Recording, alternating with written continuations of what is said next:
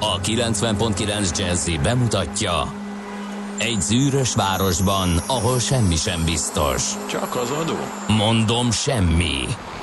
Ahol a kisbefektetőket senki sem védi meg a tőzsdei kilengésektől, és a sikátorokban leselkedik a kíméletlen hozamgyilkos. Csak négy férfi múlik a közbiztonsága. Hadnagy urak, merre vannak? A mindenre elszánt és korrumpálhatatlan alakulat vigyáz a rendre minden reggel. Ezek az állati nyomozók? Négy férfi egyeset és egy nyalóka. Ács Gábor, Gede Balázs, Kántor Endre és Mihálovics András. Az íróasztal mögül pedig Profit kapitány diktálja a tempót. Humor, emberi sorsok, közönséges bűnözők és pénz, pénz, pénz. Egy különleges ügyosztály. A Gazdasági Muppet Show minden hétköznap reggel a 90.9 Jazzin. De is figyelj, ne csak a bárányok hallgassanak. De miért? Ha nincs pénzed azért, ha megvan, akkor pedig azért. Millás reggeli. Szólunk és védünk. Szép jó reggelt kívánunk mindenkinek, ez tehát itt a Millás reggeli, a 90.9 Jazzy Rádión, a stúdióban pedig a változatosság kedvéért Mihálovics András. Végül, de nem utolsó sorban Kántor Endre, jó reggelt kívánok én is, 6 óra 31 perc van és 2019 július 5-ét írjuk. Az SMS, WhatsApp és Viber számunk 30 20 10 909. Lefogadom, hogy a világon senki nem hallgat így korai órán rádiót. Egyetlen oka van ennek, már a csütörtök az a kispéntek, és mindenki beült az autójába, és valami Nem, vízparton nem ő küzd a szúnyogokkal. Ezt mondta Mihálovics András, aki egyéb iránt úgy néz ki ma reggel, mint egy aranyos és szeretni való Ki kon- a- kondorkesejű fióka. Nem, ki az a... Körülbelül olyan Igen, haja. jó, hát most az a, ki volt az az üdítő, és az a Seven Up-os csávó, olyan a hajam, nem? Hát szeretnéd, ha olyan lenne a hajad, mint a Seven up Mondom, mint te inkább olyan vagy, mint egy ilyen kis borzos kondorkesejű fióka. Ennek pedig egyetlen oka van, Endre, a Velencei tó iszapja. Értem. Tegnap nem, Nem bírtam sikerült? tovább, csobbantam egyet. Ha Nem. szabad ezzel az agyoncsépelt is és általam gyűlölt kifejezés. De neked nincs hajad, így Ja, ja, könnyű. ja. De a Tehát szakállam? Az meg iszapos, nem? Nem, nem, az nem, nem. Látod, én szépen kifésültem. Ez a különbség. Na, hát ö, én is kifésültem, de így sikerült. Ez a De különbség. szerintem elaludtad. Nem aludtam el. De elaludtad a Be hajad. van vizezve. Jó, figyelj, akkor kimegyek a budiba, addig légy szíves, vezess Jó. műsort. Addig várjál, akkor te mondd, el, de mondd el, akkor mit mondjak az emeséknek? Az MSZ-nek? Ik, nem az, eme, az a nagyságos asszonynak? Az összes emesének. Elfelejtkeztünk Ács Gábor születésnapjáról, az mikor volt?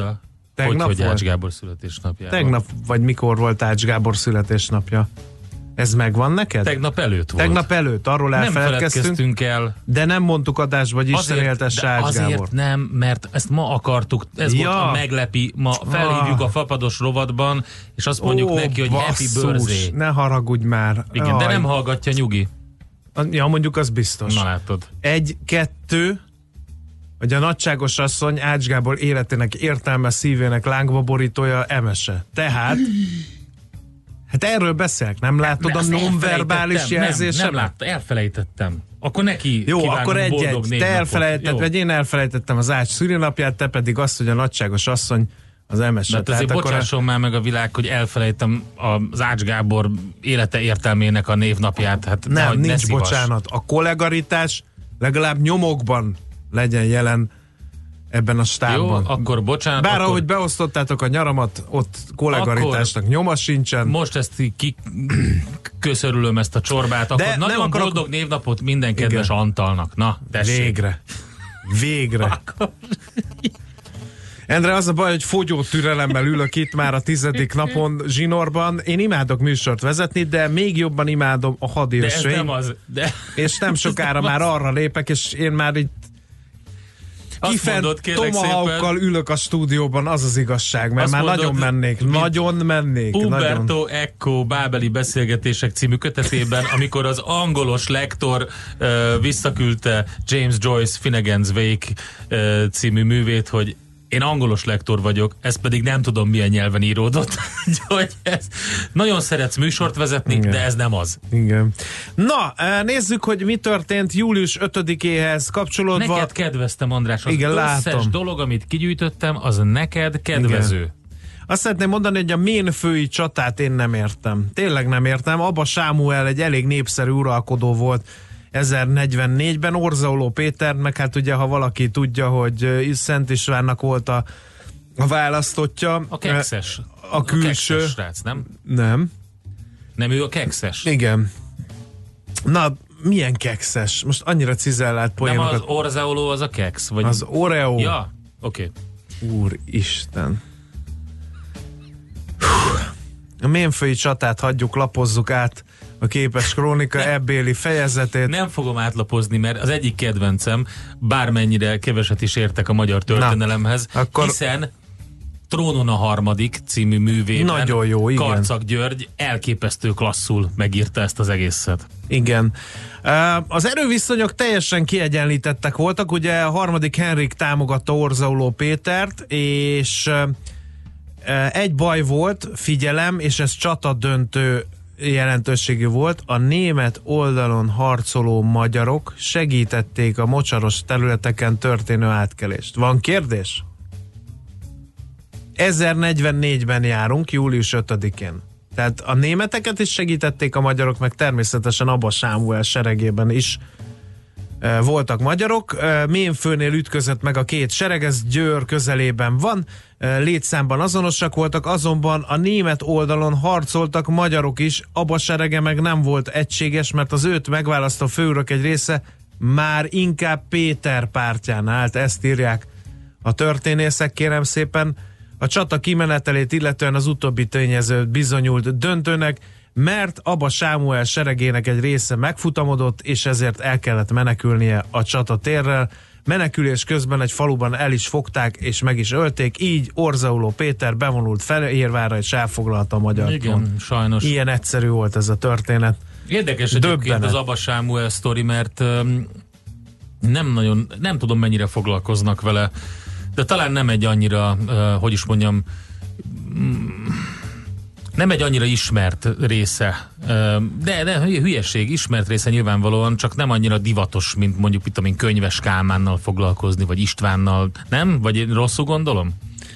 Um, Mert nagyon sok újdonságot fedeztem fel, amikor például olvastam a karcak könyvet, és utána utána is néztem milyen az egésznek. újdonságot, Endre? Nem tudom, Mire például az, hogy, célzol? hogy a, ugye nem egyértelmű, hogy ez az Abba Sámuel, ez hogy, hogy volt, mert ugye a Hát ő valami krónikákban vagy. Abának, vagy Sámuelnek Mert nevezik. az volt a keresztény neve, az abba volt Igen. a pogány neve, 1044-ben járunk, ugye akkor még, bár Szent István ugye elintézte a, a régi vallás híveit, meg tűzzel, vassal írtotta a Az egy pogány vallás, nemzetségnév volt, de ez az azért, Abba. de azért ez nem volt akkoriban. Hát Igen. igen, igen.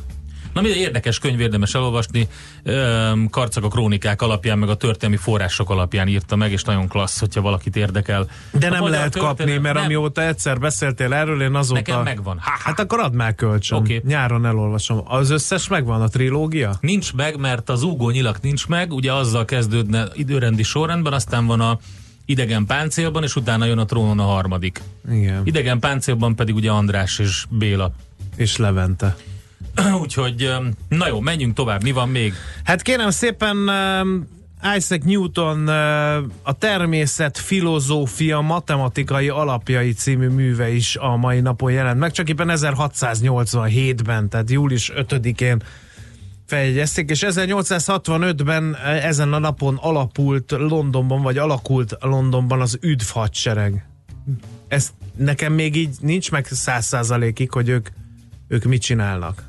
Ők nem harcolnak a szeretet erejével. Egyébként De ők olyan, mint a szerv- vörös, egy de, ilyen de olyan, mint a vörös kereszt? emberbaráti mozgalom. I, hát ilyen Krisztus katonáinak nevezik De magukat. hát a Krisztus katonáinak nevezték magukat a jezsuiták is. Igen, de ők protestánsok, tehát ők Ja, a másik. Aha. Ők ilyen, mondom, ilyen vallási emberbaráti mozgalom. Az üdvhadsereg egy csomó mindenkinek segítenek lényegében. Um, keresztény missziót uh, tartanak. Úgyhogy, öm, Megtaláltam, rákerestem, mindent tud ez a Google gyerek. ugye? Na, mi? Az üthadsereg célja, hogy az emberek figyelmét vallásukra való tekintet nélkül, Nélkül, a túlvirágra irányítsa. Ennek érdekében zenés felvonulásokat, utcai prédikációkat szerveznek.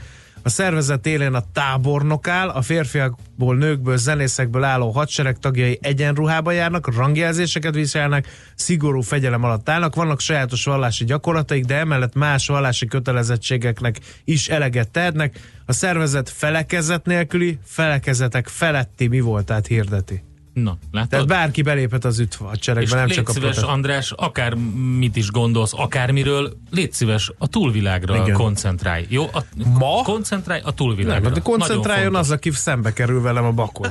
Na, a másik dolog, jaj, azt megkapt, ezt meséltem? Nem, nem, nem Nagyon tudom, durva mi, volt. Ezt utálom ezt a kérdést. Hogy azt meséltem? Hát azt, hát honnan ezzel tudjam? kapcsolatban jutott eszembe, hogy amikor gladiátoroztunk, akkor hát ugye szokott ilyen közönség találkozó lenni, mikor oda jönnek kisgyerekek, apukák, anyukák, nagymamák, mindenki felpróbálják a páncélokat, beszélgetnek a, a harcosokkal, stb. stb. És egyszer egy nagyon durva beszélgetés alakult ki abból, hogy oda jött egy felháborodott apuka, még csak idősnek sem mondanám, hogy nem gondoljuk-e azt, hogy mi a halál kultuszát hirdetjük.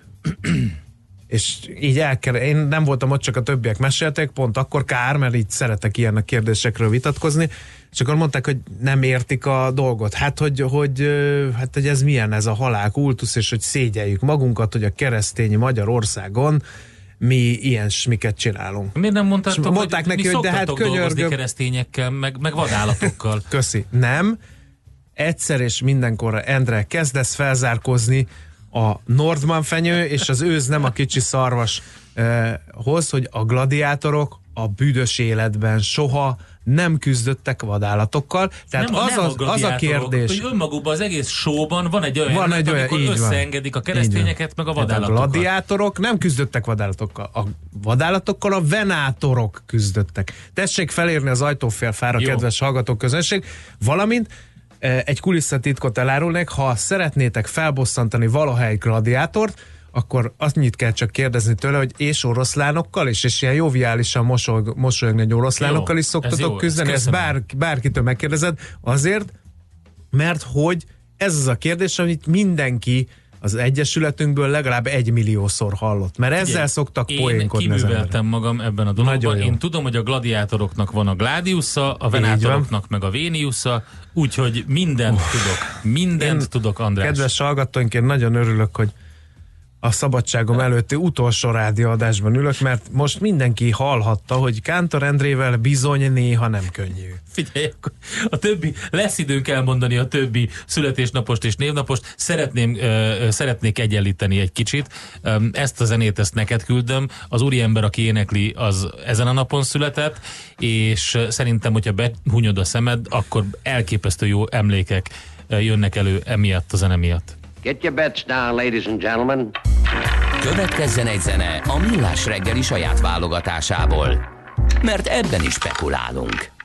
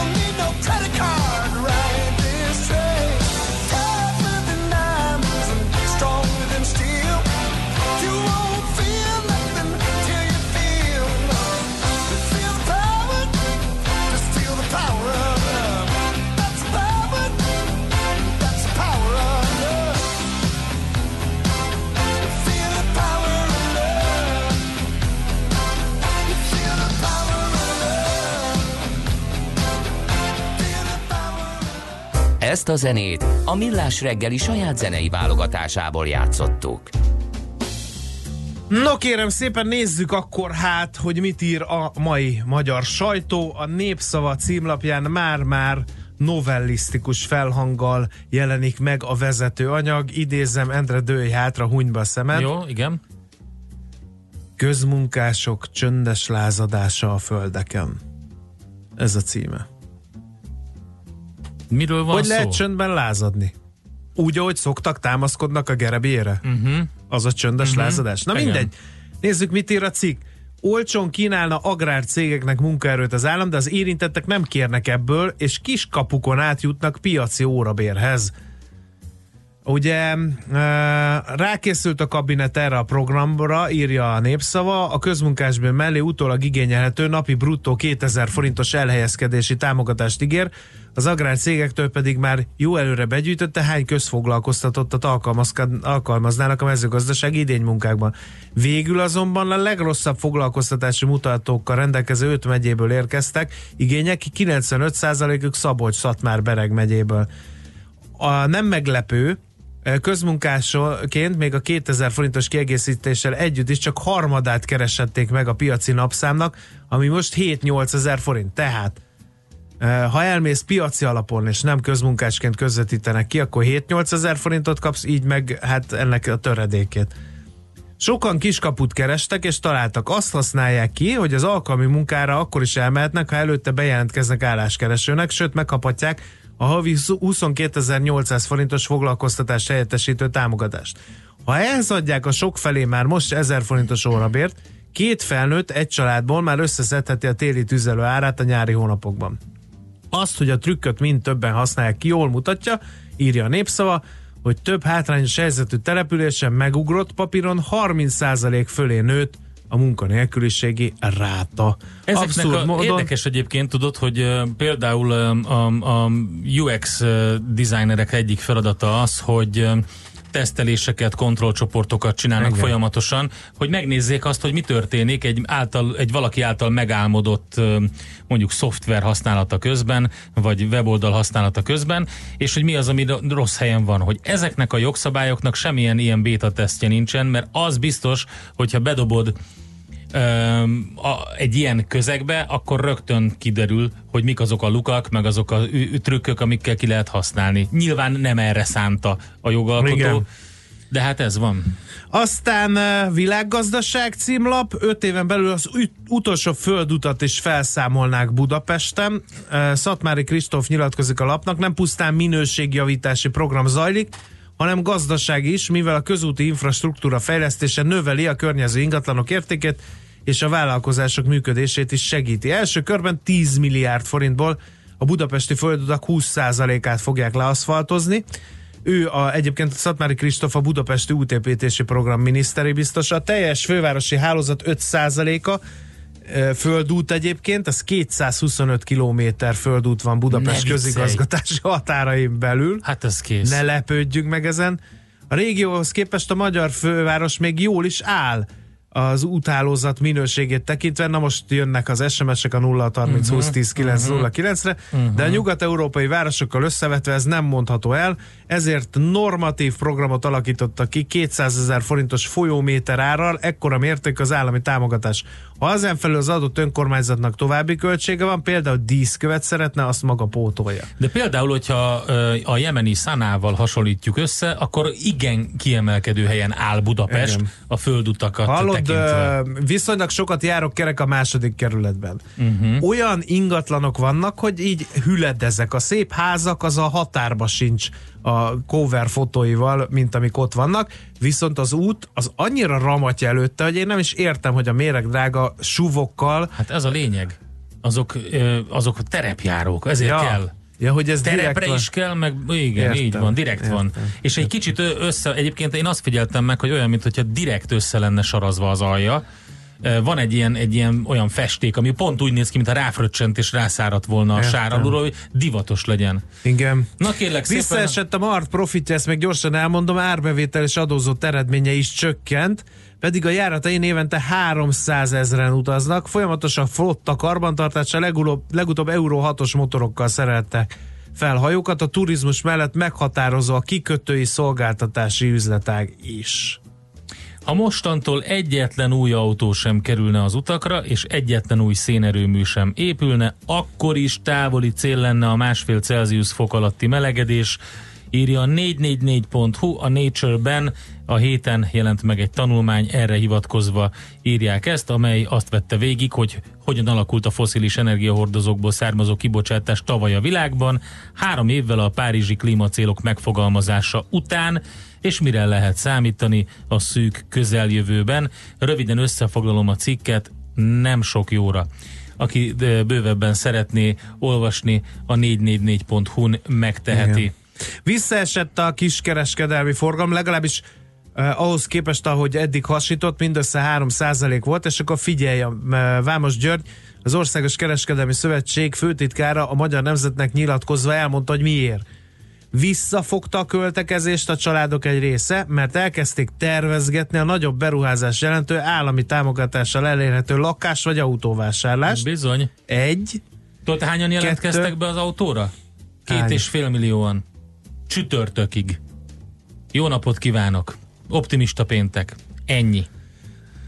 Azt mondja, hogy a babaváró támogatás, a családautók kedvezményes vásárlási lehetősége, vagy az új szuperkötvény megjelenése a kiadások átgondolására kényszerítette a családokat. Eközben kiderült, hogy a váratlan 5-ből 4 igénylő a babaváró hitel maximális 10 millió forintos összegét fogja Hát felvenni. hogyne? Hát miért? Hányat Há, ven, hogy? mennyit vennél fel?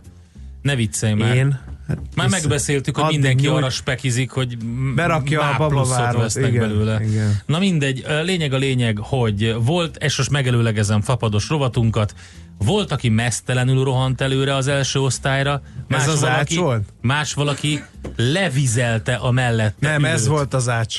Kérlek szépen. Um, a, vannak ilyenek. De ez Például mi? John, John Vlahade repülőútja Londonból San Franciscoba egészen mókásra sikerült. Megtanította egy légiutas kísérőnek, hogy kell beduin turbán csinálni pokrócból, aztán egy fiúnak mutatta meg, hogy kell papírrepülőt hajtogatni, és az utasok feje fölött reptetni. Elég nagy rumlit sikerült vele okozni, nagyon jól szórakozott a férfi, ellenben végig azt hitte, hogy alszik.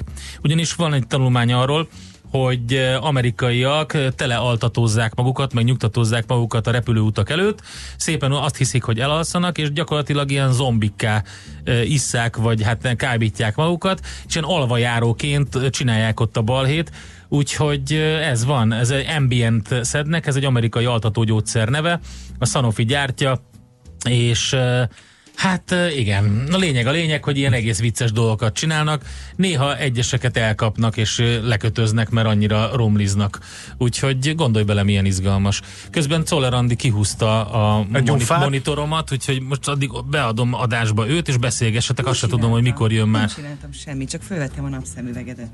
Endre, Uh, azt írja az egyik hallgató, hogy a gladiátoroknak nem azt kell mondani, hogy oroszlánokkal is, hanem hogy lomhák. Igen, ezt is megkaptuk annak idején, miközben két kollégám még a szemkontaktus sem hajlandó felvenni, akkor sztorizgatok magamba. Olyan ez, mint amikor az ember annyira kínossá válik egy társaságban, hogy egyedül marad a tábortűznél, és a többiek szépen elszivárognak aludni, ő meg csak mesél, csak mesél, csak mesél. Igen, meg kihúzta a Czoller Andi a monitort, semmit. de egy a lábaddal, ahogy a napszemüvegemet elbitoroltad, és ezért aztán nem tudtam, hogy mikor következik a zene, hát most.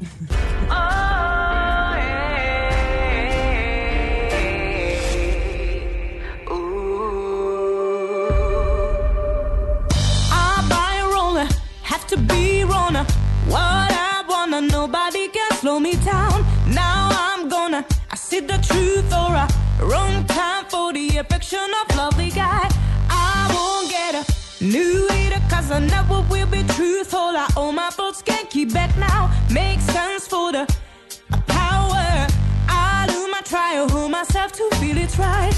Tonight I'm gonna feel myself right, cause I need to be example, I have to hold high my wolves really lately. I need to see, me, maybe, yeah. If I'm gonna break never by. You me to get strained for ya. Your super ego never.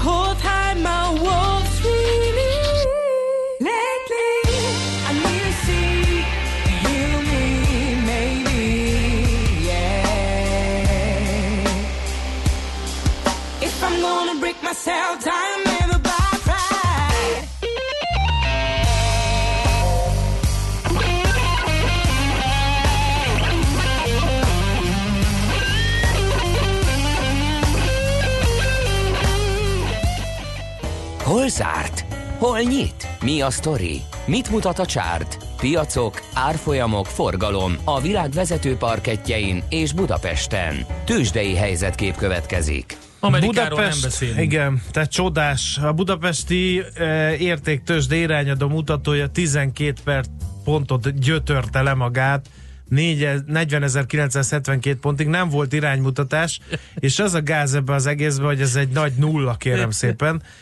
Mondom az át, tehát tényleg figyeljetek, érdemes. OTP plusz 0,1 százalék, 12 ezer forint.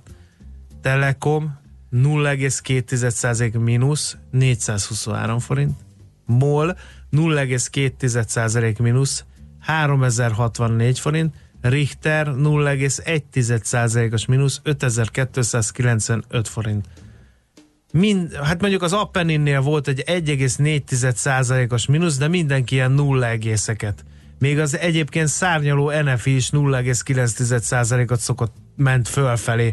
Tehát, hogy ezt felejtsük el ezt a tőzsdenapot tegnap. Ha nincs Amerika, ez van kérem. Ennyit tudunk önerőből. Mekkora passziánsz csaták lehettek a broker cégeknél tegnap. Végre kitakarították a a klaviatúráikat a brókerek, eh, megpucolták ilyen eh, popsitörlővel a telefont, amely már ugye az izzadt tenyerektől az elmúlt hetekben azért már elég kétes minőségűvé eh, silányodott, leporolták az íróasztalt, és egyébként meg jó hosszan ebédeltek egy másfél órát kint a szép nyári napsütésben, mert ez erre volt csak elég, kérem szépen. Köszönjük szépen Szalacsi Sándornak, hogy elmondta a híreket, a, hogy az árfolyam 30-30 ezer vagy 300 ezer volt, azt, azt nem tudtuk meg. Egyebet, egyebet nem tudok mondani, kérem kapcsolja ki.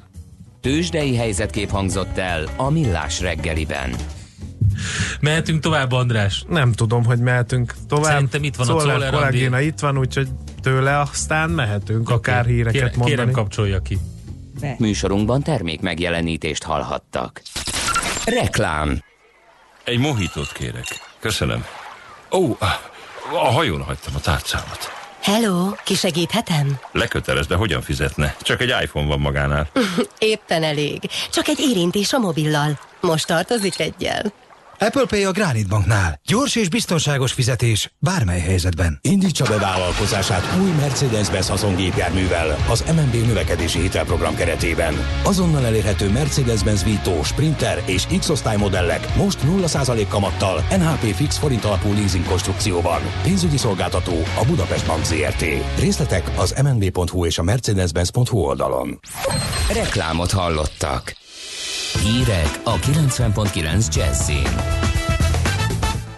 Betilthatják az éjszakai alkohol árusítást a trafikokban. 50 eljárás folyik a kormány ellen, mert nem tartotta be az uniós jogot.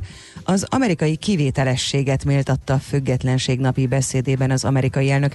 Budapesten most 18 fok van, ma visszatér a kánikula, délután ismét 32 fokot mérhetünk. Változóan felhős idő lesz, és olykor feltámad a szél is. Jó reggelt kívánok, Czoller Andrea vagyok, két perc elmúlt 7 óra. Csütörtök délig már több mint 2000-en nyújtottak be kérelmet a nagycsaládosok autóvásárlási támogatásával kapcsolatban. A legfeljebb két és fél millió forintos támogatást az államkincstárnál lehet igényelni, az ügyintézés pedig elektronikusan is megtörténhet. A kérelmek jelentős része így érkezik be, de személyesen postai úton és a kormányablakokon keresztül is nyújtottak be igénylést, közölte az Emberi Erőforrások Minisztériumának család és ifjúságügyért felelős államtitkára. Novák Katalin kitért arra is, hogy a támogatás zárt végű leasing szerződés esetén is kérhető, valamint felhasználható önerőként, amennyiben valaki hitelt is igényel az autóvásárláshoz. betilthatják az éjszakai alkohol árusítást a trafikokban. A Fideszes Kocsis Máté lehetővé tenni, hogy a helyi önkormányzati képviselőtestületek rendeletben dönthessenek a településen található dohány, dohányboltokban a 22 és reggel 6 óra közötti szeszes ital árusításról. A nagyobbi kormánypárt frakció vezetője tegnap nyújtotta be az erről szóló módosító indítványát, a fiatalkorúak dohányzásának visszaszorításával és a nem dohányzók védelmével összefüggő a ház előtt fekvő törvénymódosítási javaslathoz. A korlátozás első alkalommal történő megszegése esetén a jegyző 50 ezertől 500 ezer forintig, a másodszori megsértésnél 100 ezertől 1 millió forintig terjedő bírságot szabhatnak ki, ha pedig a jogsértést harmadik alkalommal követik el, úgy a jegyző kezdeményezheti a vámhatóságnál a dohánytermék kiskereskedelmi tevékenységre vonatkozó engedély visszavonását. 50 eljárás folyik a kormány ellen, mert nem tartotta be az uniós jogot. Hazánk ezzel a számmal a középmezőnyben szerepel a tagállamok között. Az Európai Bizottság éves jelentése szerint Magyarország ellen december 31-ig 50 kötelezettség, kötelezettségszegési eljárás volt folyamatban, kettővel több, mint 2017-ben. A jogszabályok késedelmes átültetése miatt Brüsszel 17 eljárást folytat hazánk ellen, ebből 11-et tavaly indított. Az új ügyek közül a legtöbb 8 a mobilitást és a közlekedést érinti, négy pedig a belső piacot. Az amerikai kivételességet méltatta a függetlenség napi beszédében az amerikai elnök. Donald Trump javaslatára először tartottak katonai parádét, és most fordult elő először az is, hogy az amerikai elnök a Lincoln emlékműnél beszédet mondott. Az elnök az Egyesült Államok történelmének egyes epizódjait elevenítette fel, beszélt az amerikai történelem nagy és történelem formáló alakjairól George Washingtontól Abraham Lincolnig. A hatalmas hőség miatt tegnap lezárták az Akropoliszt. A legismertebb görög műemlék várhatóan ma délután sem nyit ki, mert a környéken 36 fok fölé emelkedik a hőmérséklet. Hasonló intézkedés egyébként már tavaly és tavaly előtt is előfordult. Az UNESCO világörökségi listáján szereplő aténi Akropolis épület maradványai köztük a 2500 éves Pantenon, a legnépszerűbb görög turista célpontnak számít. Tavaly 3 millió 150 ezer látogatót fogadtak. Változóan felhős lesz az idő, egy-egy kisebb zápor északkeleten és délnyugaton fordulhat elő, visszatér a kánikula, a friss reggelt követően délután 28-33 fok valószínű. A hírszerkesztőt Szoller Andrát hallották, friss hírek pedig legközelebb fél óra múlva. Budapest legfrissebb közlekedési hírei a 90.9 Jazzin a City Taxi Dispécsejétől. Jó reggelt kívánok! Folyamatosan növekszik a forgalom az utakon, de most még szerencsére nem kell torlódásoktól tartaniuk. Balesetről sem kaptunk hírt, ami akadályozná a haladást. Egyirányúsítják a 11. kerületben a Boglárka utcát a Tétényi út felé, az Estike utcában pedig szakaszos lezárásra számíthatnak, mert gázvezetéket építenek. A Barázda utcában lezárják a fél útpályát, a Nándorfehérvári útnál közműépítés miatt. További jó utat kívánok Önöknek! A hírek után már is folytatódik a millás reggeli, itt a 90.9 jazz Következő műsorunkban termék megjelenítést hallhatnak. I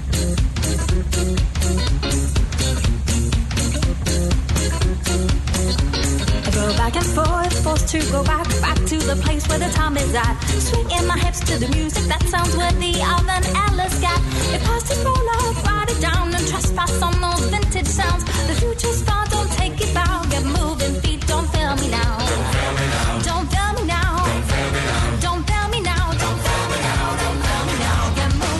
don't fail me now.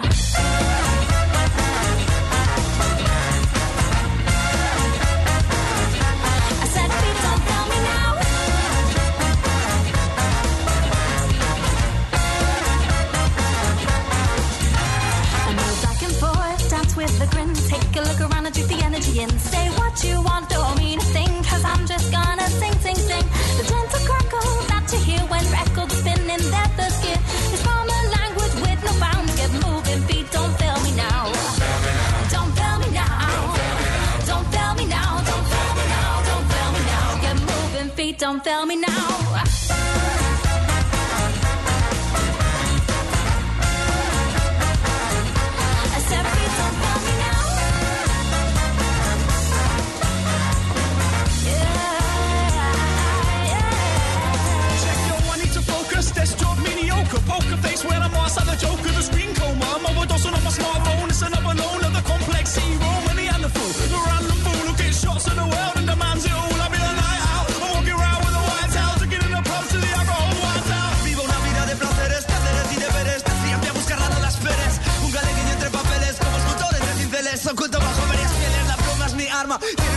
la palabra, la palabra cuando añado pero no se agrava el vaso que tienes al lado en el lago de tinto, pepe reflejado en el tiempo, lecciones, sube el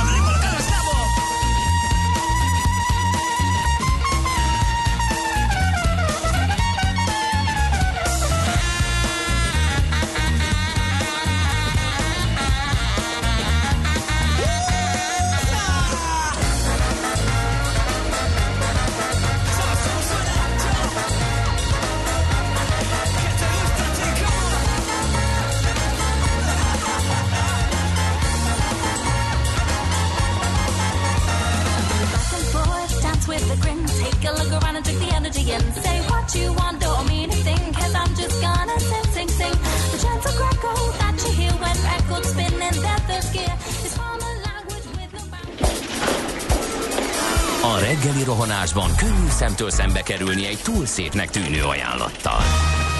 Az eredmény krétával körberajzolt tetemes összeg. A tethelyen a gazdasági helyszínelők, a ravasz, az agy és két füles csésze és fejvállalakzat. A lehetetlen küldetés megfejteni a Fibonacci kódot. A jutalom egy bögre rossz kávé és egy olyan hozamgörbe, amilyet még Alonso Mosley sem látott.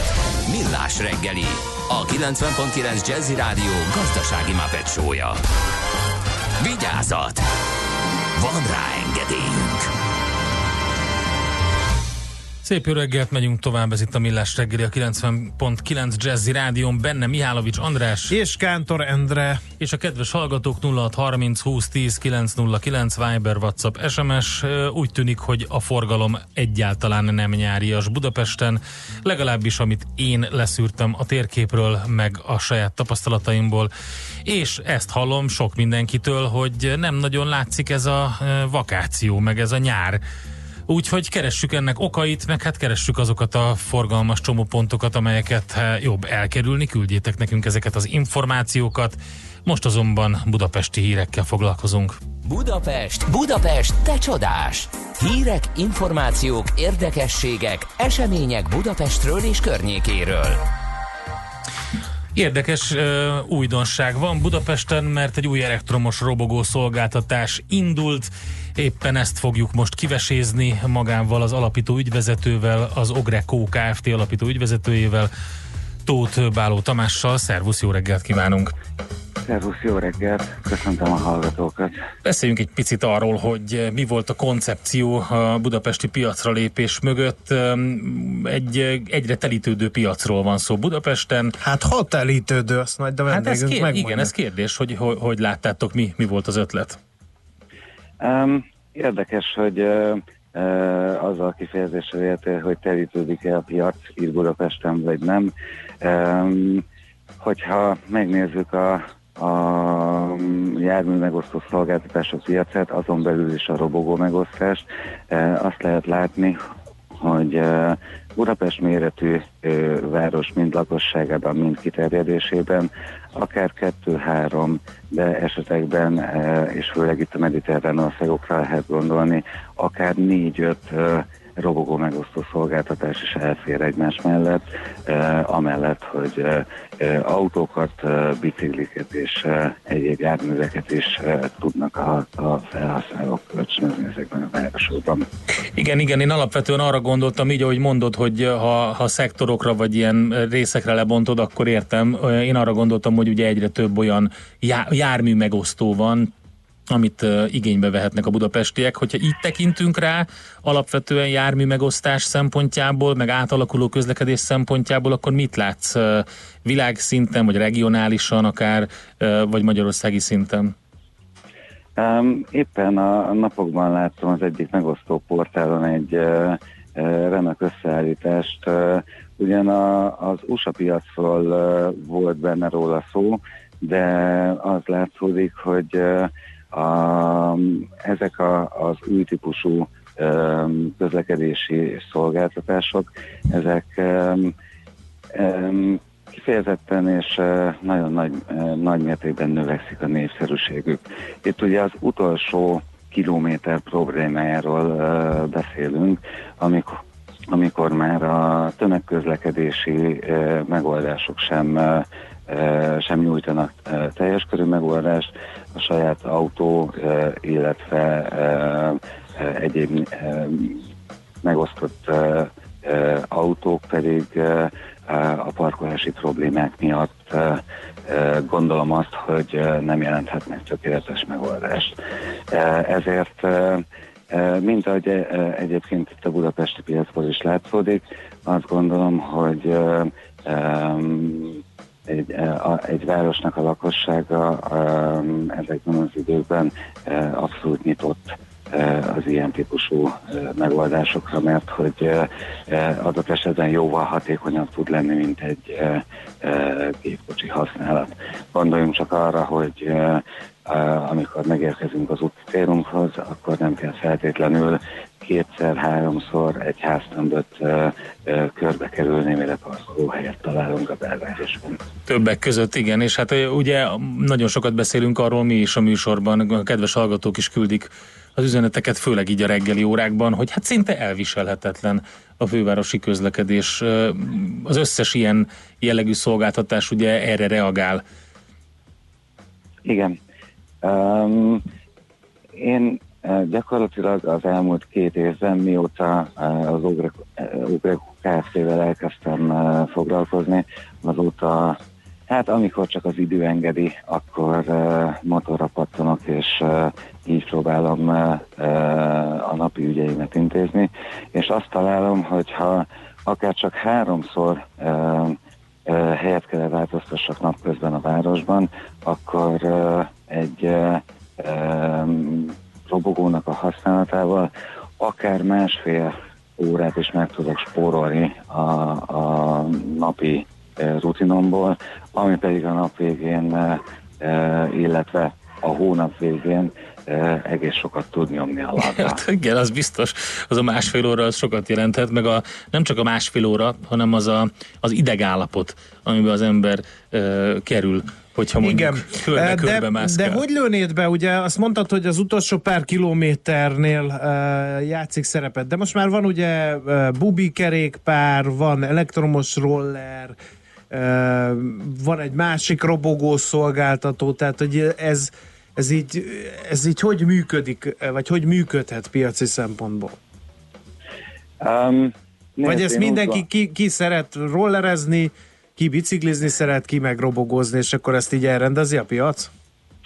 Én azt gondolom, hogy a, a felhasználó preferenciái egyértelműen el fogják dönteni, hogy, hogy milyen irányba is fog tudni haladni a, a, a jármű megosztó szolgáltatás. Ö, azt gondolom, hogy ö, kiindulva ö, a vizsgált ö, nyugat-európai példákból, hogy egy Budapest méretű piac különböző járműmegosztó szolgáltatások összességét tekintve több ezeres nagyságrendben tudja kiszolgálni, mármint járműpark szempontjából értem a több, több ezeres nagyságrendet. Ö, Szóval ö, még egy ekkora ö, mennyiségű jármű is a budapesti piacon elfér, és, és ehhez a városhoz, ehhez a, a, lakossághoz, az ide érkező turistákhoz még lehet, hogy talán alul is becsültem a, azt a számot, ami gazdaságosan tud üzemelni ezen a piacon. Oké, okay. mi a koncepció nálatok, hogyan működik a szolgáltatás, illetve mekkora járműparkkal indultok, ha már itt szóba jött az, hogy egy Budapest méretű városnak ugye, mi lenne a felszívó ereje? Száz darab motorral fogunk megindulni, és um, azt gondoljuk, hogy ez, a, uh, ez az induló uh, flotta méret, ez uh, uh, jól fog, uh, rengeteg tapasztalatot fog nekünk uh, uh, biztosítani arra, arra vonatkozólag, hogy uh, uh, bejöttek-e a, az elképzelések, uh, uh, illetve um, az á- a saját magunk által felállított célokat uh, uh, el tudjuk érni, illetve tudunk-e tovább fejlődni. Um, jó magam, körülbelül két évvel ezelőtt uh, kezdtem el foglalkozni e, azzal a gondolattal, hogy, hogy hogyan is lehetne hatékonyabbá tenni a, a mindennapjaimat, és szembe találkoztam egy belvárosban egy kölcsönzővel, és teljesen impulzus vezérelt módon e, kibéreltem egy járművet, és e, innen az eredendő szeretet, a többi, ahogy szokták mondani, az pedig más történet. Mi a, mi a, a működési módszer? Tehát, hogy az ember oda megy egy ilyen robogóhoz, a telefonjával elindítja, mi történik? Uh, igen, a, a szolgáltatás az egy uh, applikáción keresztül uh, működik. Uh, az elején uh, az érdeklődő felhasználó kitölti a, a, a megfelelő információkat saját magával kapcsolatban, elvégzi a beregisztráció, beregisztrálást a, a, a szolgáltatásunkba, és onnantól kezdve pedig egy térképen keresztül látja az éppen aktuálisan szabad és elérhető járműveket. Ezek, ezek közül ki tudja választani azt, amelyik a, a például a legközelebb van az aktuális tartózkodási helyétől, le tudja foglalni, oda tud kényelmesen sétálni a, a motorhoz, és szintén az applikációval ki tudja nyitni, amivel együtt kinyílik a sisaktartó hátsó dolgozunk. Hangsúlyozottan kukos sisakot szeretnénk, hogy a, a felhasználóink viseljenek, mert a biztonság az egyik legfontosabb kérdés. És miután a bukós isakot fölvettük, elindulunk, és A-ból B-be helyet változtatunk a belül, amit egy robogóval kifejezetten hatékonyan és könnyedén lehet megtenni még a napközben csúcsforgalomban is. A végén pedig, amikor odaérkeztünk a, az úti célunkhoz, akkor egész egyszerűen szabályosan leparkoljuk a, a, például a járdán a járművet, az applikáció segítségével bezárjuk a szolgáltatást, és gyakorlatilag így, így néz ki egy... Oké, okay, és akkor mi történik? Tehát a, a beadatott bankkártya adatokból levonja ugye a díjat a, az applikáció, de mi alapján? Hogy mennyi időt töltöttünk a motoron? Um, uh, általában ezek a, a járműmegosztó szolgáltatások uh, tárcalapon működnek, uh, mi próbáltunk uh, ettől egy kicsit uh, eltérni, és uh, a percdíjat uh, uh, jelentősen csökkentve bevezettünk egy kombinált megoldást, ahol, ahol nem csak a, a szolgáltatásban eltelt idő számít, hanem nagyon fontosabb a, a, a megtett út, levezetett távolság, mert az a filozófiánk, hogy ha tudjuk csökkenteni a felhasználónak azt a kockázatát, hogy mondjuk egy közlekedési helyzetből fakadóan egy piros lámpánál való várakozás úgymond Megnyújtja az időt, igen. Akkor, igen, igen.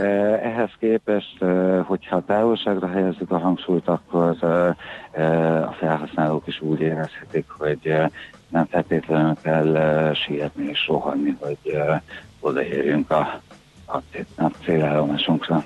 Tamás, sok sikert, megnézzük majd, hogy bejönnek-e a várakozások akkor ezzel az induló flottával, és akkor beszélünk még. Köszönjük szépen az információkat. Köszönöm a lehetőséget. További szépen. Tóth Báló Tamással beszélgettünk, aki nem más, mint az Ogreco Kft. alapító ügyvezetője, új elektromos robogó szolgáltatás indult Budapesten, egy picit ezt tekintettük át. Nekünk a Gellért hegy a Himalája. A Millás reggeli fővárossal és környékével foglalkozó rovata hangzott el. Következzen egy dal a Kék Nyúltól, akik élőben is fellépnek az idei Jazzy Fesztiválon.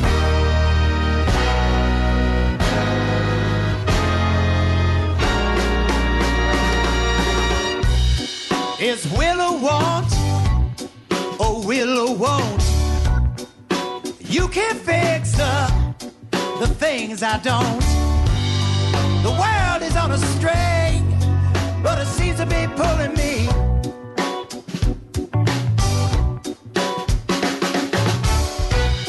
Well, it's kind of right, or the right kind. Should I keep the the things I find?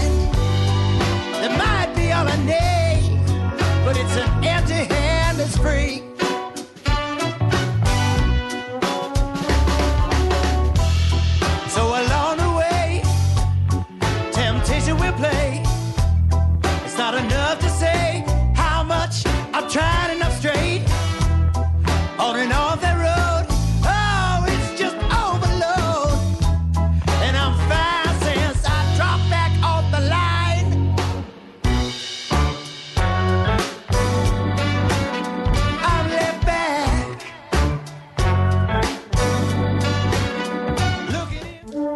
Az önkritika az út felfelé. Millás reggeli. Hát eléggé sanyar, sanyarú képet lehet látni akkor, hogyha a hazai átlagfizetést nézzük, hiszen ugye lehet hallani a ö, propagandát, hogy mennyire nőttek a bérek. Ez így is van, nőnek a bérek, viszont hogyha összehasonlítjuk, akkor kérem szépen a hazai átlagfizetés a hetedik legalacsonyabb az Unióban, ráadásul ö, egyre jobban a bőrükön érzik az állampolgárok is, hogy mire elég. Na de hogy ezt az egészet egy picit jobban kibontsuk, itt van velünk a vonalban Kis Ambrus, a Policy Agenda vezető elemzője. Szervusz, jó reggelt kívánunk! Jó reggelt kívánok, és köszöntöm a hallgatókat. Ugye egy összehasonlító statisztika miatt történt az, hogy egyre több portál és híroldal magazin felkapta azt, hogy mennyire alacsonyak az Európai Uniós átlagban, vagy az egész uniós összehasonlításban a magyar bérek. Ti is végeztek ilyen összehasonlításokat, vásárlóerőre, bérekre vonatkozóan. Hogy láttad a helyzetet? A, ugye, amit mi készítettünk, annak az egyik része az kifejezetten csak a hazai helyzetre vonatkozott, és ott ugye a teljes magyar gazdaság spektrumát néztük meg, tehát nem csak azt, amit a KSH szokott, az az öt fő feletti vállalkozásokat, közszférát és a nagyobb non-profit foglalkoztatókat, hanem mi a, az öt fő alatti vállalkozásokat is belevettük ebbe, az öt fő alatti vállalkozásnál dolgozókat, akik egyébként nagyon jelentős számba vatnak, és ez alapján közöltünk kereseti statisztikákat, illetve a másik, ami nemzetközi összehasonlítás szempontjából nagyon lényeges, az pedig a medián bérnek az átlagbérhez való viszonyát néztük meg, és hát ebben a tekintetben is látunk nemzetközi adatokat, Európai Unió tagállamainak az adatait, és abban is látszik, hogy ott nem, hogy a alulról az ötödikek lennénk, hanem ott az alulról a, az utolsók vagy másodikak voltunk e, éppen a évenként változott mediánbér per átlagbér viszonylatban a magyar helyzet, azaz Magyarországon az egyik legnagyobb a béregyenlőtlenség az Európai Unió tagállamai között. Uh-huh. Talán ez ad okot a, a, az, a, arra, a, hogy ugye a bér egyenlőtlenség szempontjából, hogyha megnézzük, hogy demográfiailag hogy oszlik meg, tehát mondjuk volumenben, akkor azért egy ilyen, egy ilyen táguló um, spektrumot látunk lefelé, tehát hogy egyre több, többen vannak sokkal azok, ugye, akiknél alacsony bérezés jelenik meg, vagy alacsonyabb. Így van, hogyha csak fogjuk a magyar dolgozói társadalomból azokat, akiknek eh, teljes munkaidős keresetük van, és egész eh, hónapban dolgoztak, eh, tehát nem tört hónapos foglalkoztatásuk volt, és elvégezték a heti 40 órás munka viszonyokat, akkor azt látjuk, hogy a felső 10%-ba tartozók, a munkajövedelme az ugyanannyi, mint az alsó 50%-ba tartozóknak együttvéve. Uh-huh. Tehát magyarán tulajdonképpen véletlenszerűen behívnánk az utcáról száz embert, akkor abból tíz ember, legjobban kereső tíz ember annyi jövedelemmel rendelkezne, mint e, 50 ember, a másik 50 ember, ami egy borzasztó egyenlőtlenséget mutat, és még egyre ráirányítja a figyelmet. Hogy nyilván a hallgatók között is vannak sokan olyanok, akik azt mondják, hogy ha előre is jutok a, a rendszerben, a, a bérrendszerben, ugrok mondjuk egy osztályt, akkor sem érzem azt, hogy egy hatalmas ugrást végeztem, hanem csak nagyon-nagyon kis lépést e, tudtam e, elérni, és ez a kis lépés Isten igazából nem változtatja meg a, az életemet, a, a, a körülményeimet, azt, hogy, hogy mennyit és mire tudok költeni. És a magyar társadalomnak az 50% az így érez, hogy ő, hogyha előre is lép egy picit, akkor sem olyan jelentős ez az előrelépés, hogy érezze azt, hogy van egy erős jövőképe a munkatársadalmában. Uh-huh. Hát ugye sokat hallunk és beszéltünk a héten mi is erről a boldogságindexről, amit a jegybank elnök úr szerint duplájára kéne emelni. Például ugye ez az egyik érzés az, ami kellene, hogy változzon, amit most említettél, hogy előre tud lépni. Na de még a másik az, hogy, hogy, hogy mit érez a, a, a lakosság, hogy mire elég neki ez a bére, hiszen elképesztő ingatlan árpiaci robbanás van, viszonylag nagy infláció van, tehát közben egy olyan környezetben kell helytállnia, ezekkel a, bérekkel, ami hát nem baráti, a béreket nézzük.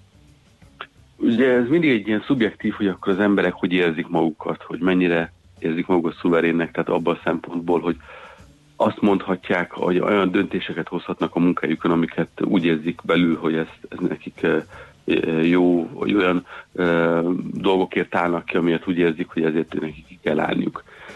És mindenki gondolkodik a saját élethelyzetében, hogy tud-e szuverén döntést hozni akkor, hogyha azt érzi, hogy egyébként nincsenek otthon elegendő megtakarítása arra, hogyha mondjuk egy, egy hónapra, vagy akár egy fél hónapra kiesne a munkavilágából, mert elveszti a munkáját, csak azért például, mert azt mondja, hogy ő kiáll a munkavállaló jogai mellett, mert úgy érzi, hogy nincsen igaz a, munkáltatónak egy, egy munkai konfliktusban. És bizony azt látjuk, hogy a magyar társadalomnak az egyharmada mondja csak azt, hogy igen, én rendelkezem elegendő megtakarítással arra, hogy egy kisebb váratlan kiadást fedezni tudjak, és kétharmad pedig hát ebben nem biztos, vagy, egyetlen, vagy abszolút úgy érzi, hogy egyáltalán nem rendelkezik ezzel.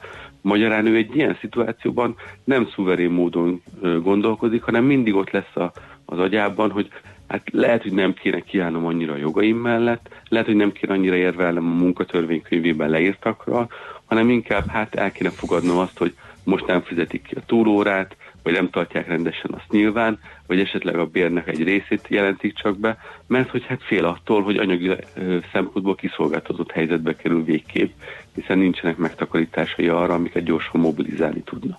És ez egy nagyon-nagyon fontos uh, életérzés, amire ezek az adatok rávilágítanak. Tehát az, hogy nem nagyon jutnak előre, nem érzik az előrejutás lehetőségét, illetve a másik pedig, hogy nem érzik magukat szuverénnek abból a szempontból, hogy kiállhatnak a jogaik mellett. Mit lehet tenni? Mi, mi, mi az, ami, ami, ami ilyenkor megfogalmazódik? Oké, okay. kiegyenlíteni a, a bérkülönbségeket, ez, ez rendben van, de azért egyszerűen mondjuk, de nehezebb, mint, mint ahogy hangzik.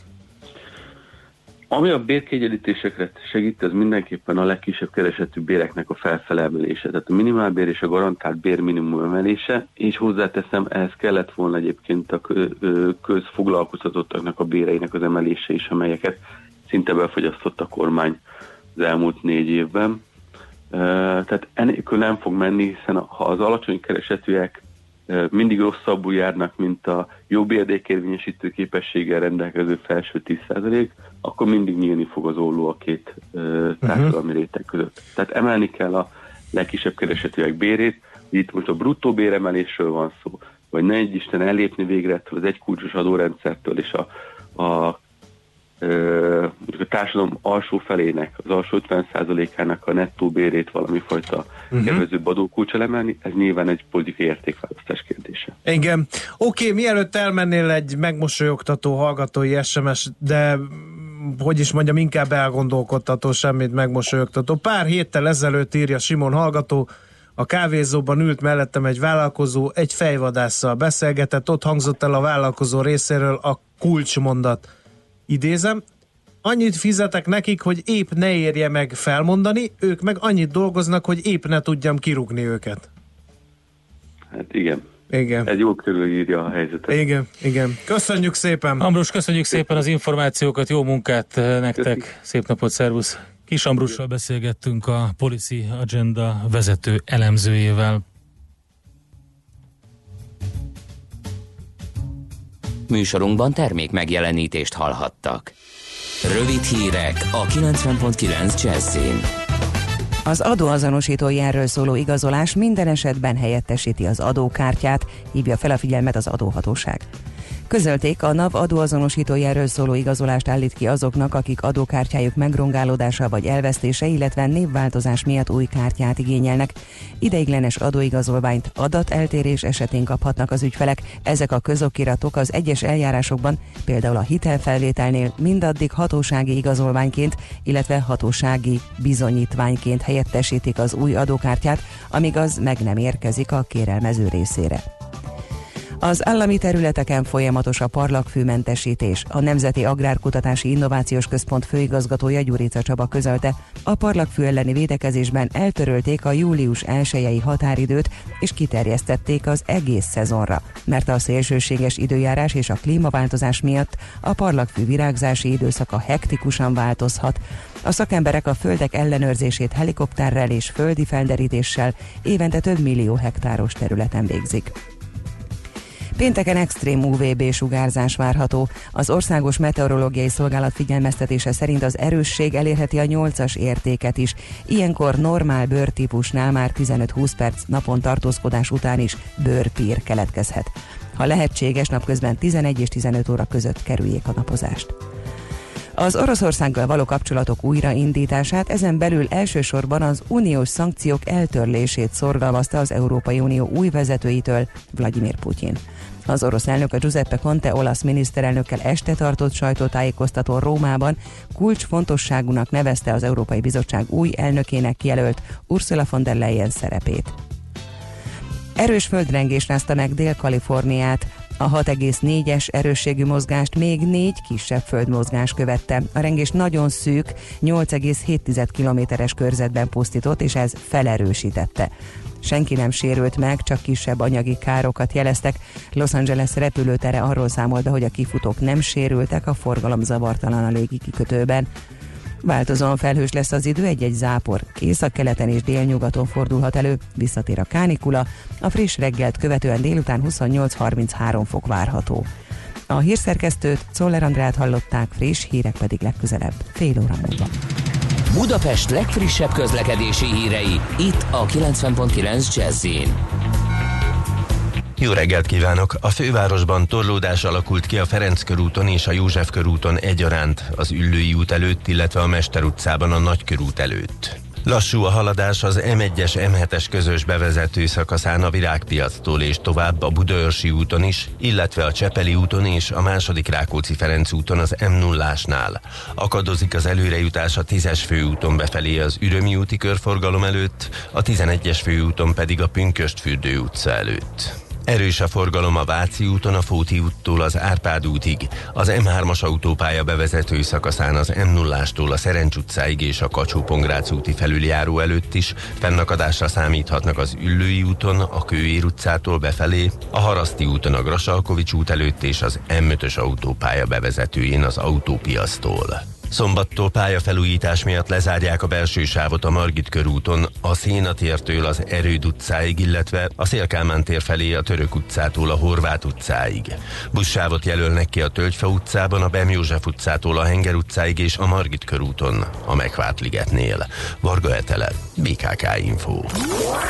A hírek után már is folytatódik a millás reggeli, itt a 90.9 jazz Következő műsorunkban termék megjelenítést hallhatnak.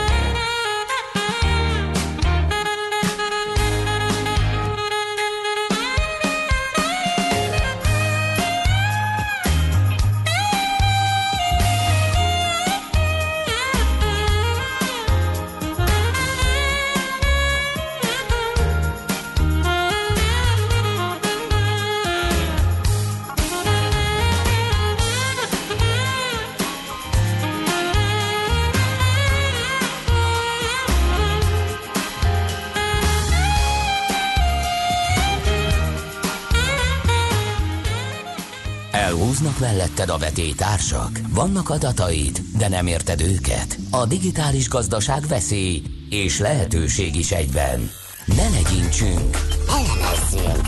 Ez nem egy lehetséges jövő, hanem a nagyon is valódi jelen, ahol az számít, fel tudod-e tenni a megfelelő kérdést. Érdekel, hogyan lesz a nyers adatokból valódi üzleti érték? Segít az adatgazda, a millás reggeli adatalapú döntéshozatal rovata. Hát elég sokat beszélünk az 5G-ről. Meg még fogunk is. Most De- is például. Például, de most egy kicsit más oldalról vizsgáljuk meg. Például azt, hogy ha az 5G Menj bevezet... igen, mely... Ezt fogjuk megvizsgálni. Mit hoz egyáltalán, Igen. és mennyibe kerül? Azért ez egy eléggé közgazdaságtani megközelítés. Itt van a vonalban velünk Weber Mátyás, a KPMG telekommunikációs és média tanácsadója. Szervusz, jó reggelt! Jó reggelt, szervusztok. No, hát azért nem mindegy ez, mert hogy ugye az államok Németországtól Koreáig egy remek bevételű forrást látnak ebben, mert ugye a gazdaság, az úgynevezett ipar 4.0, az nagyban épít erre az 5G technológiára. De ezt az árat, ezt a bevételt, ezt úgy kell belőni, hogy azért az állam se járjon rosszul vele, de a szolgáltatóknak meg megérje kiépíteni ezt a teljesen új technikát, ami gyanítom nem olcsó. Tehát ezért kértünk fel, hogy egy kicsit tegyél rendet a fejedbe, Mhm. hogy mennyi az annyi. Uh-huh. Így van, tehát eh, ez egy egyik oldalról egy nagy bevételi forrás a, a, az államoknak, és ezért azok a nemzeti hatóságok, amelyek a frekvencia vagyonért felelnek az adott országokban, hát egy elég eh, komoly döntési, eh, mondjam, eh, helyzetben találják magukat, amikor tényleg azt próbálják meg beárazni, hogy ebben a pillanatban hol tart a technológia fejlettsége, hova érdemes helyezni ezeknek a frekvencia sávoknak, melyek aztán 5G képes technológia fejlesztésére használhatóak az értékét, az árát. Itt ugye amit nézni szoktak, és a magyar hatóság is most a, alapvetően ugye ezt a, ezt a módszertan tudja használni, az az, hogy, hogy, hogy az, az egyéb hatóságok, tehát azok a hatóságok, akik már ö, ö, megpályáztatták ezeket a frekvencia jogosultságokat, azok ö, hova tették a kikiáltási árakat. Uh-huh. illetve hát a végén ezek a kikiáltási árak az adott országban tapasztalható verseny hatására hova kúztak föl. Igen. Ugye Ráadásul... erre tudtunk Ja, adatokat bocsánat. gyűjteni, tehát ez az, Igen. ahol, ahol, ahol, Igen. ahol a számok már látszanak. Egy Igen. dolgot tegyünk azért tisztába, hogy az 5G az nem egy frekvencia, hanem kettő, ugye? Sőt, három. Három. Uh, itt most uh, EU-s szinten a 700 MHz és a 300, 3600 MHz-es uh, sáv mellett még a 26 GHz-es sáv uh, 5G pionír sávnak lett kijelölve. Ez ugye azt jelenti, hogy ezek EU szinten harmonizált sávonként az 5G szolgáltatások fejlesztésére szolgálnak. Ettől függetlenül ezek a mostani aukción is technológia semlegesen elérhető sávok lesznek. Tehát nem csak 5G-t lehet majd fejleszteni mondjuk a 700 MHz-en, meg a 3600-on, Ö, viszont ha 5G-t akarsz majd fejleszteni a későbbiekben, akkor ezeken, ezeken kell ahhoz, hogy azt aztán nemzetközileg is használni lehessen megfelelően. Uh-huh. Jó, uh, érdekes az, hogy ugye nemzetközi kitekintés is van, uh, mert hogy ugye egyetem milyen mutatóval érdemes itt számolni? Ha, mi az a, az a standardizálható mutató, ami ugyanazt jelenti uh-huh. Magyarországon, Finnországban, meg mondjuk Spanyolországban is? Ugye egységnyi frekvenciára és népességre arányosítva szokás ö, euróban megadni ezeket, a, ezeket az értékeket, de számos korrekciót ö, kell még ehhez ö, ugye alkalmazni. Ugye mindjárt az első, amit ö, rá szoktak erre vetíteni még az adott országnak a GDP ö, ö, mutatója, tehát a gazdasági fejlettség függvényében ezeknek a frekvencia egységeknek az ára az persze változhat, illetve hát amit még fontos figyelembe venni, az ugye az, hogy hány évre szerzi meg az adott szolgáltató jogosultságot a frekvenciára. Itt most Magyarországon a, a 700 MHz-nél 14 plusz 5 évre, tehát 19 évre, ugye a 3600-nál és egyébként a másik két frekvencia sávnál, amit még szintén az aukció jött, meg 20 évre kerülnek kiajánlásra ezek a frekvenciák, tehát ott meg egy normalizálás az, amit még hozzá kell venni a számításhoz. Hát a lényeg az az, hogy, hogy nagyon sokféleképpen lehet mutatni. Most, hogyha csak egy euró per megahertz per populáció adatot nézünk, akkor, akkor, akkor már ott is elég komoly szá, hogy mondjam, szórást látunk az eddigi aukciók. De ez egyébként önmagában véve nem, önmagában véve nem a- baj, hogy ilyen nagyon nagy a szórás? Hiszen, hogyha ez, ezt azért kérdezem... Magában véve nem, mert Mhm. hogy ez a szórás... Igen. Tehát, hogy a szórás alapvetően ugye a verseny függvényében alakul ki. Tehát jó esetben csak a verseny függvényében. Egyéb esetek is nyilván közre játszódhatnak, hiszen ugye ez egy keresleti, kínálati metszet, ahol mi ezeket az árakat nyilván értelmezni tudjuk. Tehát keresleti oldalon nyilván a verseny, hogyha mondjuk Magyarországon egy négy szereplős piacra helyezzük a, a, a, a figyelmet a digi piacra lépésével, akkor már egy erős versenyről beszélünk, az föltolhatja az árakat.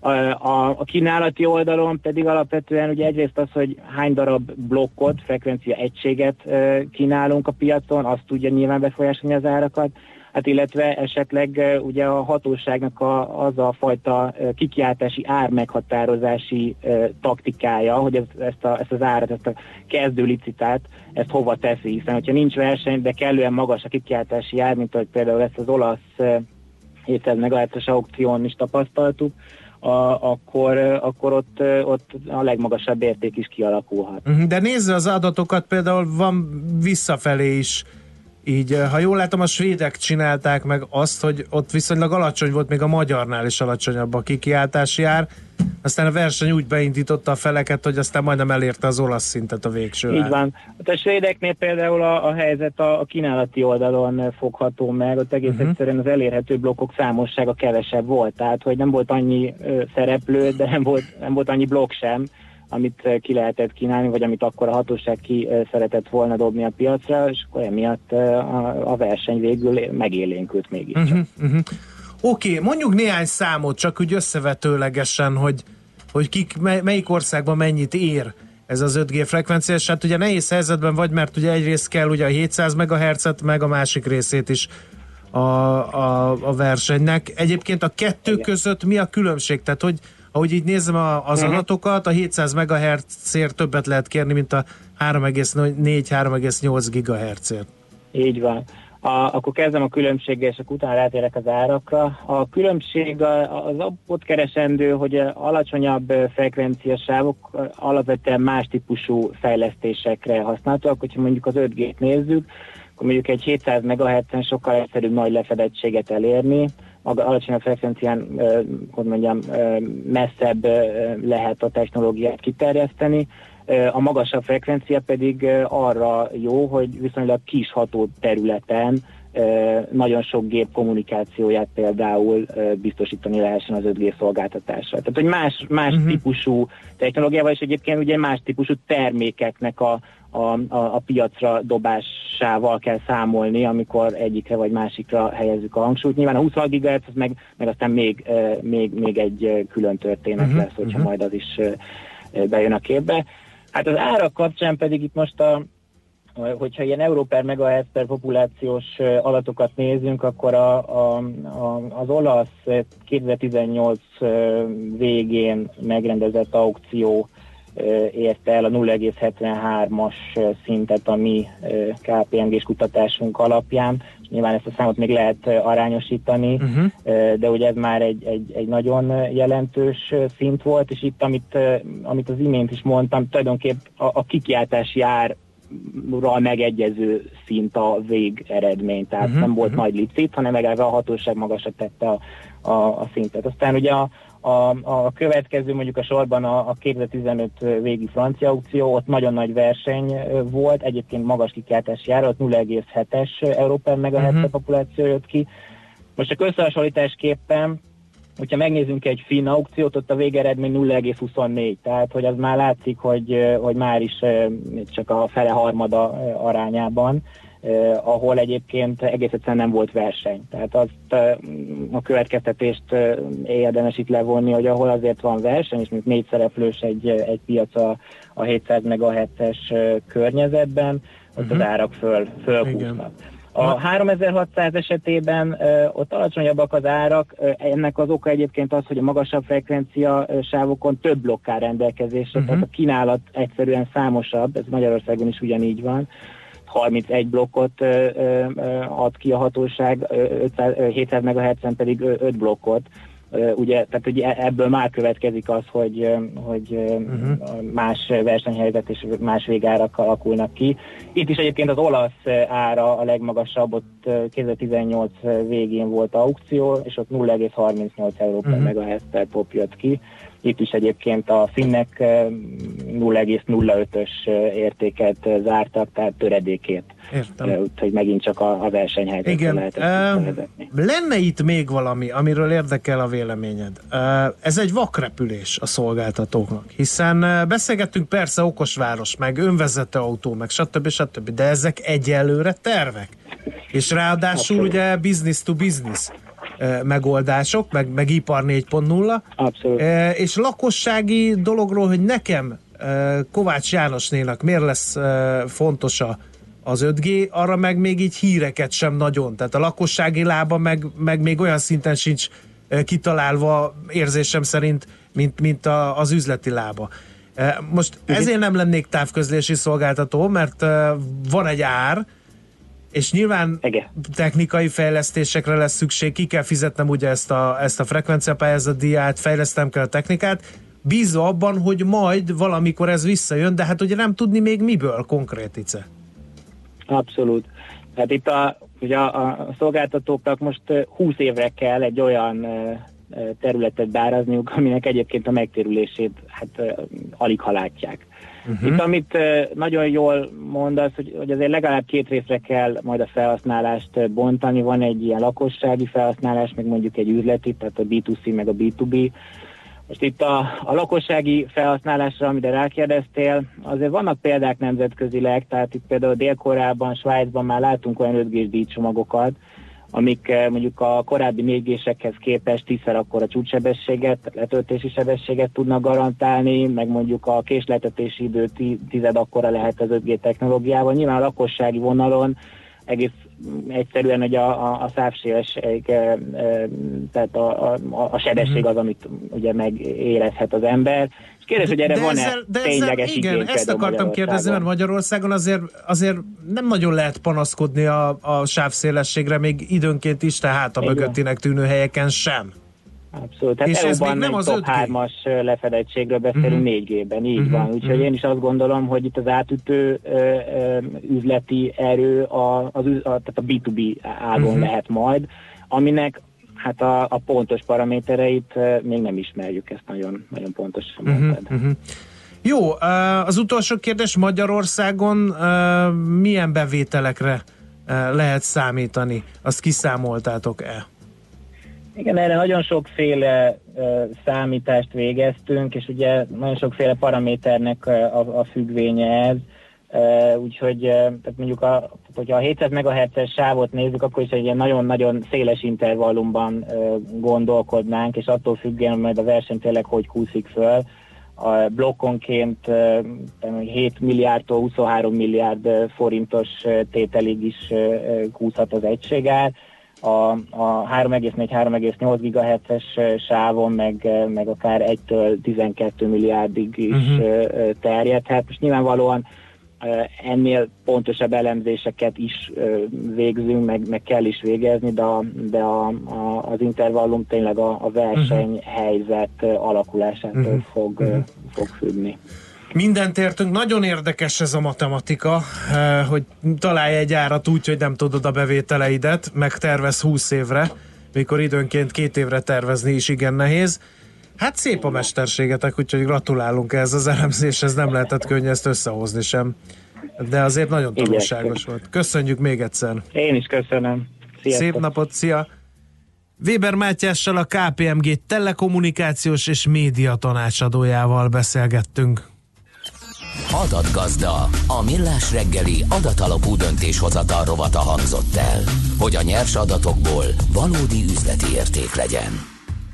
Van egy olyan születésnaposunk ma, akinek a neve bekerült a 10 ír celebritáséba, a, amit meg kellett tanítani, hogy a világ helyesen kiejtse. Mert hogy ezeket az írneveket bizony Akkor nem olyan egyszerű kiejteni. Sine Ado Conor. Például. Hozzá, meg ki a, még mondjál ír színészeket, akit a- rosszul. Benedikt. Nem, Ja, ő Benedict nem. A, a, a, a, úgy van egy ír híresség, a Cillian Murphy például, Igen. aki Kilian kéne, hogy legyen, de mindenki így mondja, hogy én mondtam, és az egyik ilyen hírességet úgy hívják, Murphy, neki is a neve Mi természetesen, mint meglepő, minden igen. második írnek, hogy sokan Roisin-nek mondják, vagy próbálják meg kiejteni, R-O-I-S-I-N, és ugye a második I az hosszú, meg az O is hosszú, hát ír, az írben vannak ilyenek. Na most az ő nevének a helyes kiejtés az, hogy Roisin, Roisin Murphy, Egyébként egy ír énekes dalszerző hölgyről van szó, aki ezen a napon született, és hát azt kell, hogy mondjam, hogy az ismert arról, hogy a szokásostól eltérő zenét csinál, az öltözködése, az előadás módja is igen érdekes, de egy nagyon dekoratív és szerintem egy nagyon-nagyon kreatív hölgyről van szó. Tisztelgünk neki is a születése napján. Következzen egy zene a Millás reggeli saját válogatásából. Music for Millions.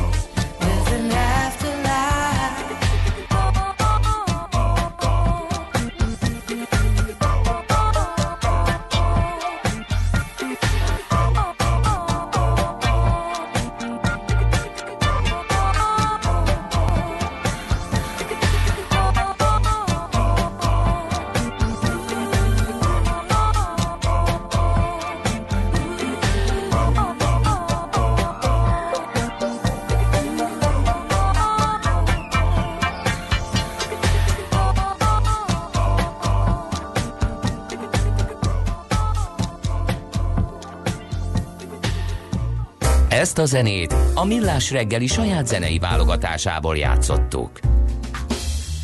Jó reggelt, jó reggelt! Mit szúrtunk el? Semmit. De- semmit nem. Kedves hallgató nem hallotta azt, de nem gond egyébként, mert De nem hadd hallhat olvassam be, hogy miről Olvasd, beszélgetünk. Olvasd be, légy szíves. Sziasztok, tegnap ti is a volt Chrysler főnök nevét Jának ejtettétek, holott azt úgy kellene ejteni, mint az iPhone-ét, iCokka.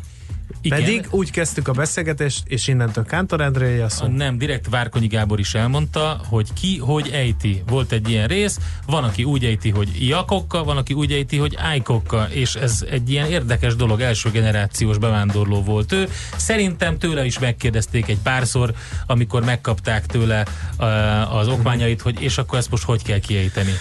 A nap SMS-ét pedig Norbi hallgatótól kaptuk még negyed hét magasságában. Jó reggelt, hadnagy urak, Sziget-Szent Miklós és Békás megyer között az út pokoli ma is. Alig várom, hogy elkészüljen a Mucsi utat épít című film. Igen. Addig viszont ajánlom megtekintésre az m 0 felújítását végző cég főmérnökének a Mucsi villanyszerel című 7 perces opusz, amely háromnál többször szerepel a mindenkori véleményem. Nagyon is értem, hogy miről van szó. Ezen kívül rendezvény miatt ma reggel 8, tehát mostantól pontosan 10.30-ig lezárják a Hősök terét és a Kós Károly sétányt, továbbá nem lehet behajtani az Olof Pálme sétányra, illetve az állatkerti körútra sem a Gundel Károly út és a Hősök tere között. Szép.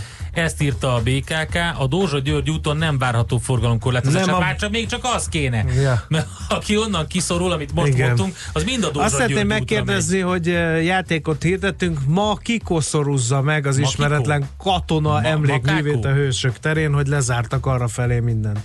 Szerintem uh, majd azt is mondjuk Makikó? el. Majd azt, Azt is, mondtam. A, majd te mondtad azt, hogy makákó. A kekszes király után ezt merted csinálni. Figyelj, bandikám, szögezzünk le valamit.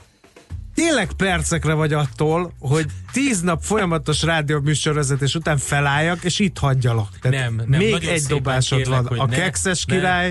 És a Makikó. András, kérj ki magadnak valamit kint a pultnál, Jó. és beszélgess addig Gusztos Péterrel, a Suhany Alapítvány társalapítójával és vezetőjével. Mi is tovább suhanunk. Uh, róluk lesz egyébként szó. Mit csinálnak, hogy működnek, és milyen új gyűjtésbe kezdtek. Jótékonysággal épülne újjá a fitness stúdiójuk, fitness termük. De mit csinál a Suhany Alapítvány? Ez a kérdés. Hát suhan. Majd de hogyan? Nagyon érdekes, úgyhogy ezt fogjuk majd kivesézni a következő percekben.